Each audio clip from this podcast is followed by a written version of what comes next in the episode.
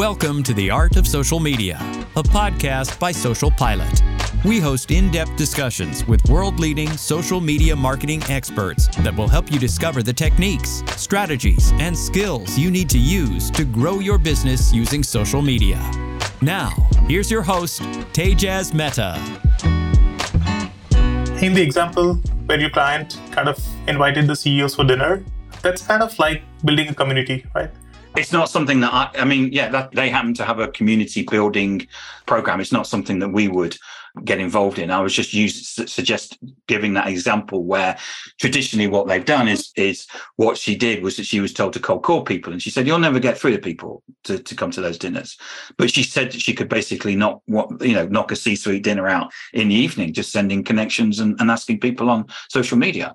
And as long as you know what to do, but you know, if you long as you have a, a profile where see, you know, if a C-suite person looks at you and go, "Well, you're a spammer," I'm not. You know, you've got to have a profile that's interesting. You've got to have a profile that's going to appeal to them and and have content on there where they go, "Okay, this person looks like they can actually help me." Um, it might be worth me while coming to a dinner. It's not just a free dinner. It's got to be worth my while. So, so it's just an example of where she was actually using social as a way to accelerate the process rather than trying to rely on old fashioned mechanisms that don't work anymore. Sure. Uh, where I was going to was a lot of companies now have started building communities online. So they build communities either on Facebook or they have their own software to build communities. What are your views on that? That that seems to be like the flavor that a lot of companies are eager to kind of take on. Uh, yeah, it seems to be very fashionable. I think that you know we've worked with companies that have done it, and it takes a lot of time and effort. And there's a number of things. There's actually I've I've written I've got a guy called Eric Doyle who works for me who runs a, an online well he runs an online community. He's actually based off a, a podcast that he does. And there's a particular way that he sees it. And a lot of it, I think, what they think is what we're going to do is we're going to get people together and then we're going to sell them shit. And it doesn't work like that. You know, the days of throwing content at a bunch of strangers, you know, was over five years ago. And so, yeah, I think communities, I think communities are really important you can actually build a community online just by connecting to people and being interesting in what you do. Each salesperson can build a community. I think that sometimes people don't recognize the amount of effort that it takes. Yeah, building a community definitely is a big effort. We have experienced it firsthand. So, yeah, but you know, you're right. You don't kind of build a community just to kind of sell things. You're building a community genuinely to help out people, to kind of help each other. It's it's community based is like sharing things, learning from each other and helping out. Absolutely. Makes a lot of sense. On your LinkedIn profile, I read a case study where you had this engagement where you transformed like 4,000 salespeople into online selling experts. You made a lot of mistakes as well. What are your conclusions? Like, and that kind of inspired you to write the book on social selling, right? So I was working in a big corporate, which is, and part of the role was to train people in social selling. And this is back in 2014, 2015. You know, uh, only 60% of the world's population was on social at that time. You quite often got a kickback and said, you know, this this CFO isn't on social. But we what we did was that we we got people to um, clean up their profiles. We got them to connect to people. Well, we got them to look at other people's profiles before we went. They went to the meeting, and then got them to connect. And what happened was that you would find that certain salespeople would get a response. So I trained the public sector, um, which in the UK is, you know, selling to government. And they all said, no, it won't work. The people aren't on it. So I said, okay, if the people aren't on it, you connect to them and they'll, they'll, they'll come on it. And then one person was actually, there was a tender out and he put out a post, did what we, I, I've described here about putting out content that was based around that particular business issue of that particular tender, which was about financial systems and the importance of it was a large university. And the finance director liked the post. And he came to me and he said, Wow, this works. Now, remember, this is back in 2015. Wow, this works. You know, it's clear that the person I've connected with, took the time to connect with the person, they've liked the post, clearly that they're they've read the post. Well, they may not have done, but they may have done. But the thing, the fact is that they liked it. And what he's seeing is that the is the fact that you're able to influence people on social. and part of that during the buying process. So that was that was one of those points where he then went and told everybody else, and then you get a certain amount of more people coming on board and going, okay, well if Nigel can do it, I can do it. You know. Interesting. And you made some mistakes as well in that engagement. It seems. Yes. Well, yes. I think one of the, the, the things that we the biggest mistake was assuming that just by telling people you could make a, a shed load more money that they would go and do something. And you know, you'd go, you'd present to the salespeople and say, if you do this, this, and this, you'll make more money. And, and they just sit there, you know, reading the paper or something because it means a change of, of behavior. So you'd get LinkedIn who would then demonstrate how to use Sales Navigator and nothing would happen. And this is the thing that what we learned before we set up the company was that because you're teaching people to do something different, it's a change in behavior.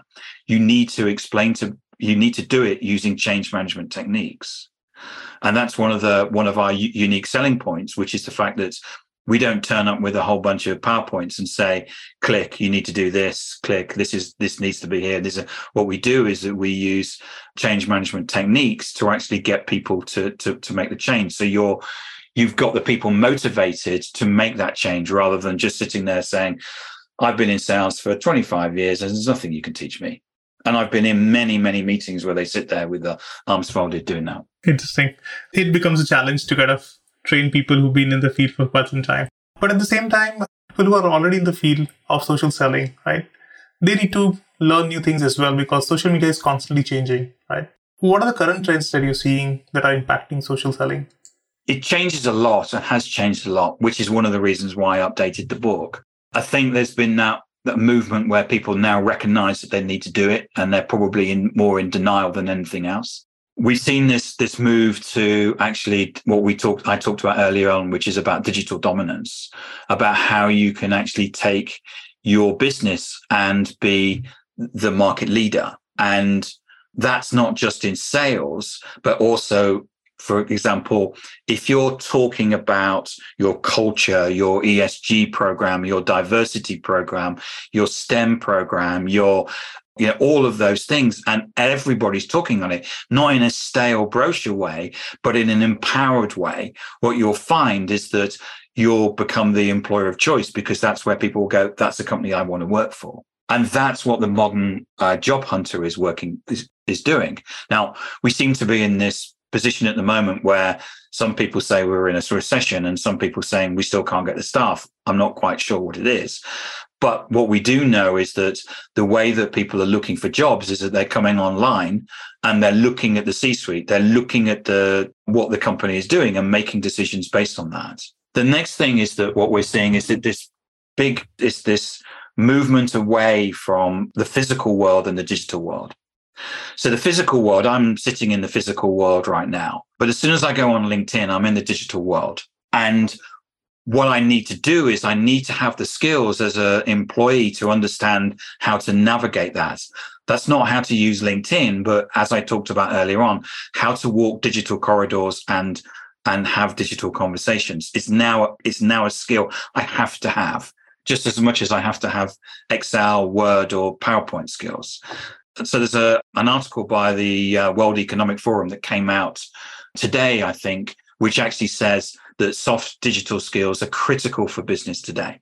So what we're seeing is that this this movement to actually having digital skills, and then what by providing digital skills, what you're doing is that you're able to get people to actually have to start having digital processes because so far what you what people have done when they talk about digital transformation and i did it myself when i worked at corporate what i was selling was actually an application. It wasn't digital transformation.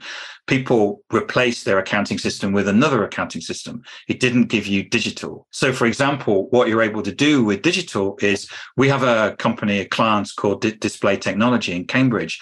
They don't use recruitment consultants or place job ads anymore and they don't do that because they're on social and people come to them and say, Can I work for you? So when we talk about digital, we talk about starting to, to work with the business differently, to actually strip out costs that you are car- carrying because of the you're still doing stuff from the physical world and actually starting to optimize and make efficient the company that you're running in the digital world and that's fundamentally different and what we're seeing you know cyberhawk display technology is that they're stripping out cost, being more efficient, more profitable by actually making this transition into digital, digital being the people and the process, not the applications. The other thing that we're seeing is that this big change, which is the, in effect, what digital provides us with.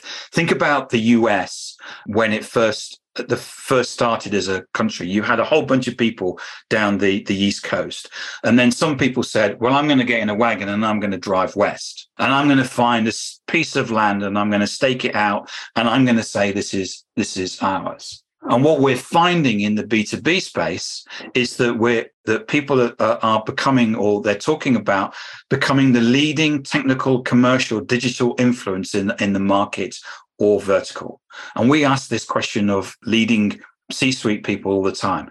Who is the leading technical, commercial, digital influencer in your market or vertical? Now, if they know the answer, then they're behind and they already have to try and catch up.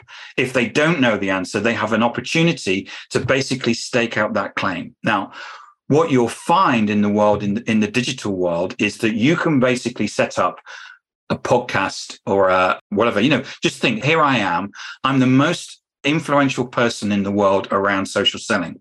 My company's only got 15 employees. We don't turn over a lot. You know, why isn't the most influential person in social selling in McKinsey or PwC or KPMG? Well, because they don't understand this. And the thing is, is that what I'm able to do is I'm able to stick that flag in the pole in digital and I'm able to say, this is the world according to social selling. And I've done that through podcasts and I've done that through books. But all these organizations, IBM, well, that don't understand it and therefore are not doing it. But this is the opportunity that other organizations have. And it's a classic David and Goliath situation. You can decide whatever you want to own and you can go and put stake that, put stake that claim. So we work with a, one of the people that work for me, works for me, covers oil and gas. He lives in Scotland. He works with a company called OGV Energy, which is Oscar Golf Victor Energy. You can find them on LinkedIn. What they're doing is that they're staking their claim in digital. They're running a, um, they're running various different things from a digital perspective. Now they've actually come from a magazine perspective, so they've come from a legacy, and what they're doing is that they're making the transition over to digital to see what it is that the way that they want to go. But what they're doing is that they've said, right, I'm we're gonna we're gonna be the oil and gas people in this area, and their competition are going going absolutely ballistic. I nearly swore that they're going absolutely ballistic because they don't know what to do. And this is one of the, the really interesting things is that, you know, social selling, you know, has been around. Well, my book's been around since 2015. There's been so many things and changes that are taking place, and it's changing all the time. COVID accelerated it, but there's so many things and opportunity for organizations to actually pick this up and run with it. And when you've got people like Chris Fleming at Cyberhawk who did it two years ago, it shows how far behind organizations are. And you know, this is critical. If people want to come out, you know, if we have a recession coming and we're going to go into a recession, it will be the digital companies that come out and one of the things that I'm passionate about and I'm very scared of is the employees that are working for organizations where their C suite doesn't understand this. Because if the C suite don't understand this, they've got problems because they don't understand the new digital world. I've just come off a call with a marketing agency whose CEO says, I'm not going to get involved in social. And I said, I'm sorry, but your company is is going to go downhill because if you don't understand the modern buyer, you don't understand the modern job hunter, you don't understand the modern uh, investor, you're not going to be around. This is a, the fourth industrial revolution. It's the bigger move as from, you know, from steam power to electricity. This has transformed the world. I'm not talking about futures. I'm talking about stuff that people did two years ago. And this is this is the interesting thing. This is going to sort out a number of organizations, and, and organizations have to get on board with this.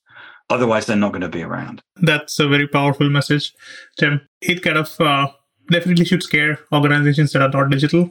But you know, there's an opportunity for everyone. If an oil and gas company can become a di- digital leader in some space, anybody can, right?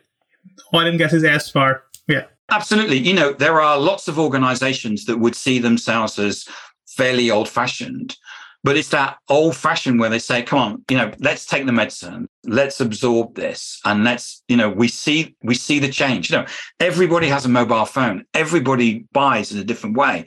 Why do they come to work and suddenly think it's the 1980s? I don't understand it. And we had a certain amount of traction during COVID where people work from home. So there was that merger and, and people started merger.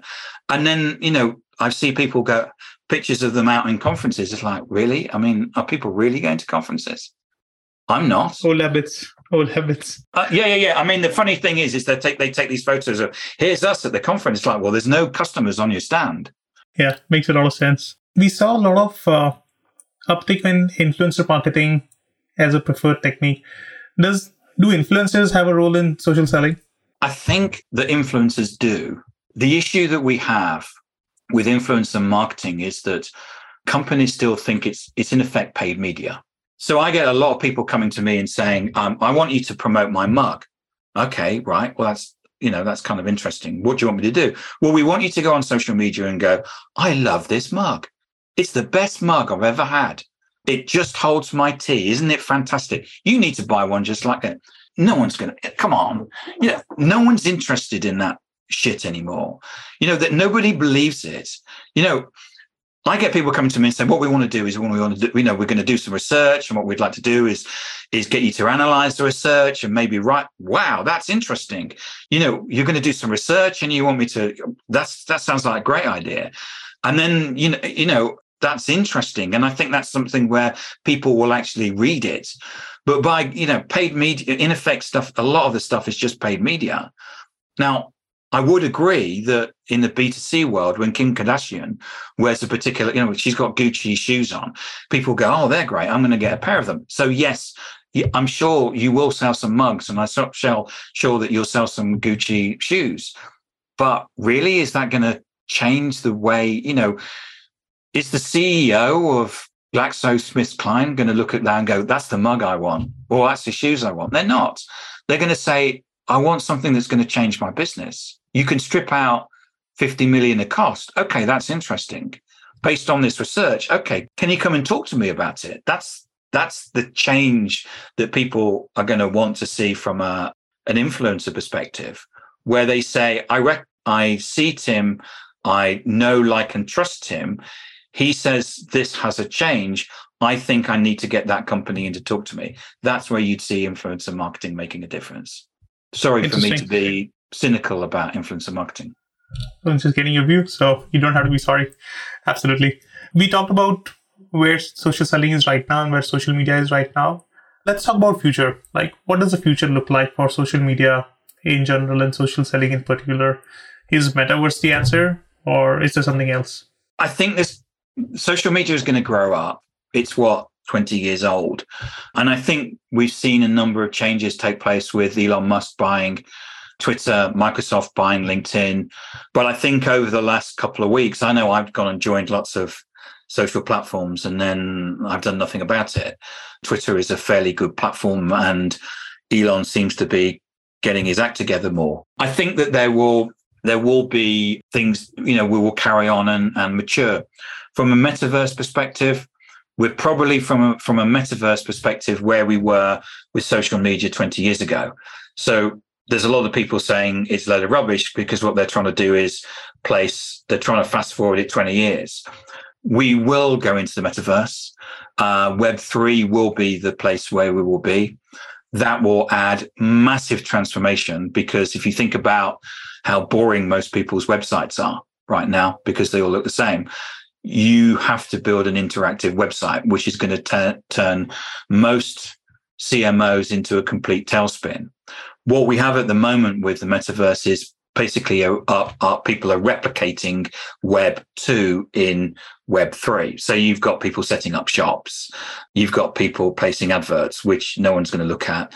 And what we're doing is that we're going to see a far more social aspect in the metaverse because it's going to be based upon people rather than brands and I'm talking to you, and you know we have a we we have a relationship. And so what we'll see is a gradually over the next 20 years, we're going to migrate from where we are at the moment in terms of Web two to a more Web three environment. I mean, I'm already working with companies from a metaverse perspective where you don't need the goggles and stuff, which has always been a, a blocker for, for people to use.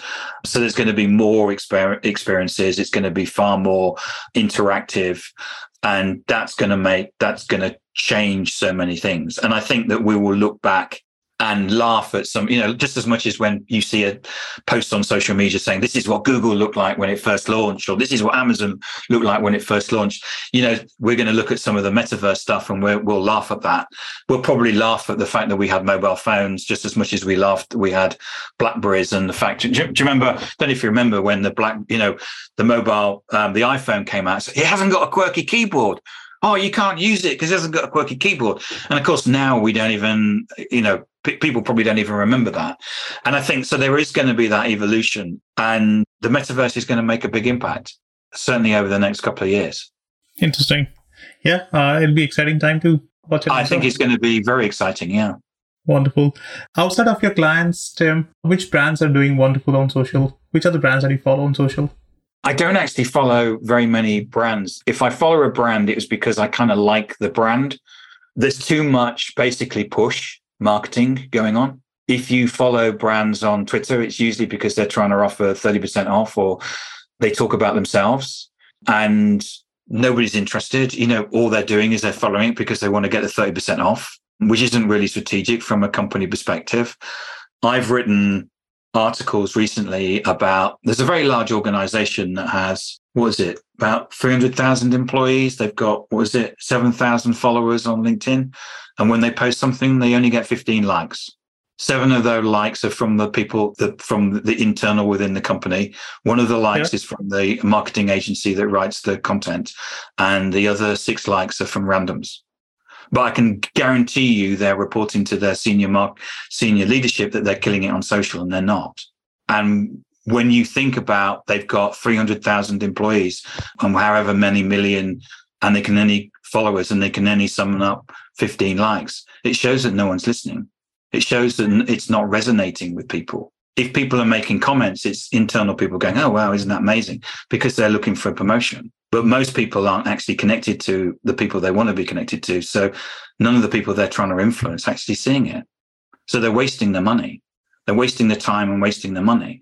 And this is the problem that we have with social is that these people, as I say, will be reporting that they're killing it and they're not. And they're lying to their leadership. Well, maybe they don't know. It's maybe it's an it's an untruth. But this is the problem that we have. I'm not I'm not seeing anybody out there at the moment. This is the opportunity that people have. I'm not seeing people doing social well.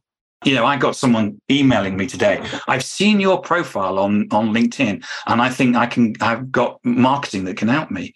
Really? If you've seen my profile on LinkedIn, you really think that there's marketing that can help me? Well, well, that's really interesting. And they're wasting their time doing this. And this we've shifted. The world shifted. We know it mobile phones, COVID. Is that, and we're still playing like we did in the 1980s. So I'm sorry, I, am not a big fan of being bamboozled with um, uh, and shouted at with by brands. Yeah, interesting. Any individuals that you follow on social that are doing amazing from a personal branding perspective?